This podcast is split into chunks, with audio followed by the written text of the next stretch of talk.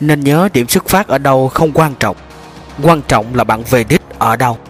Và không quan trọng bạn nỗ lực ra sao miễn là đừng bỏ cuộc.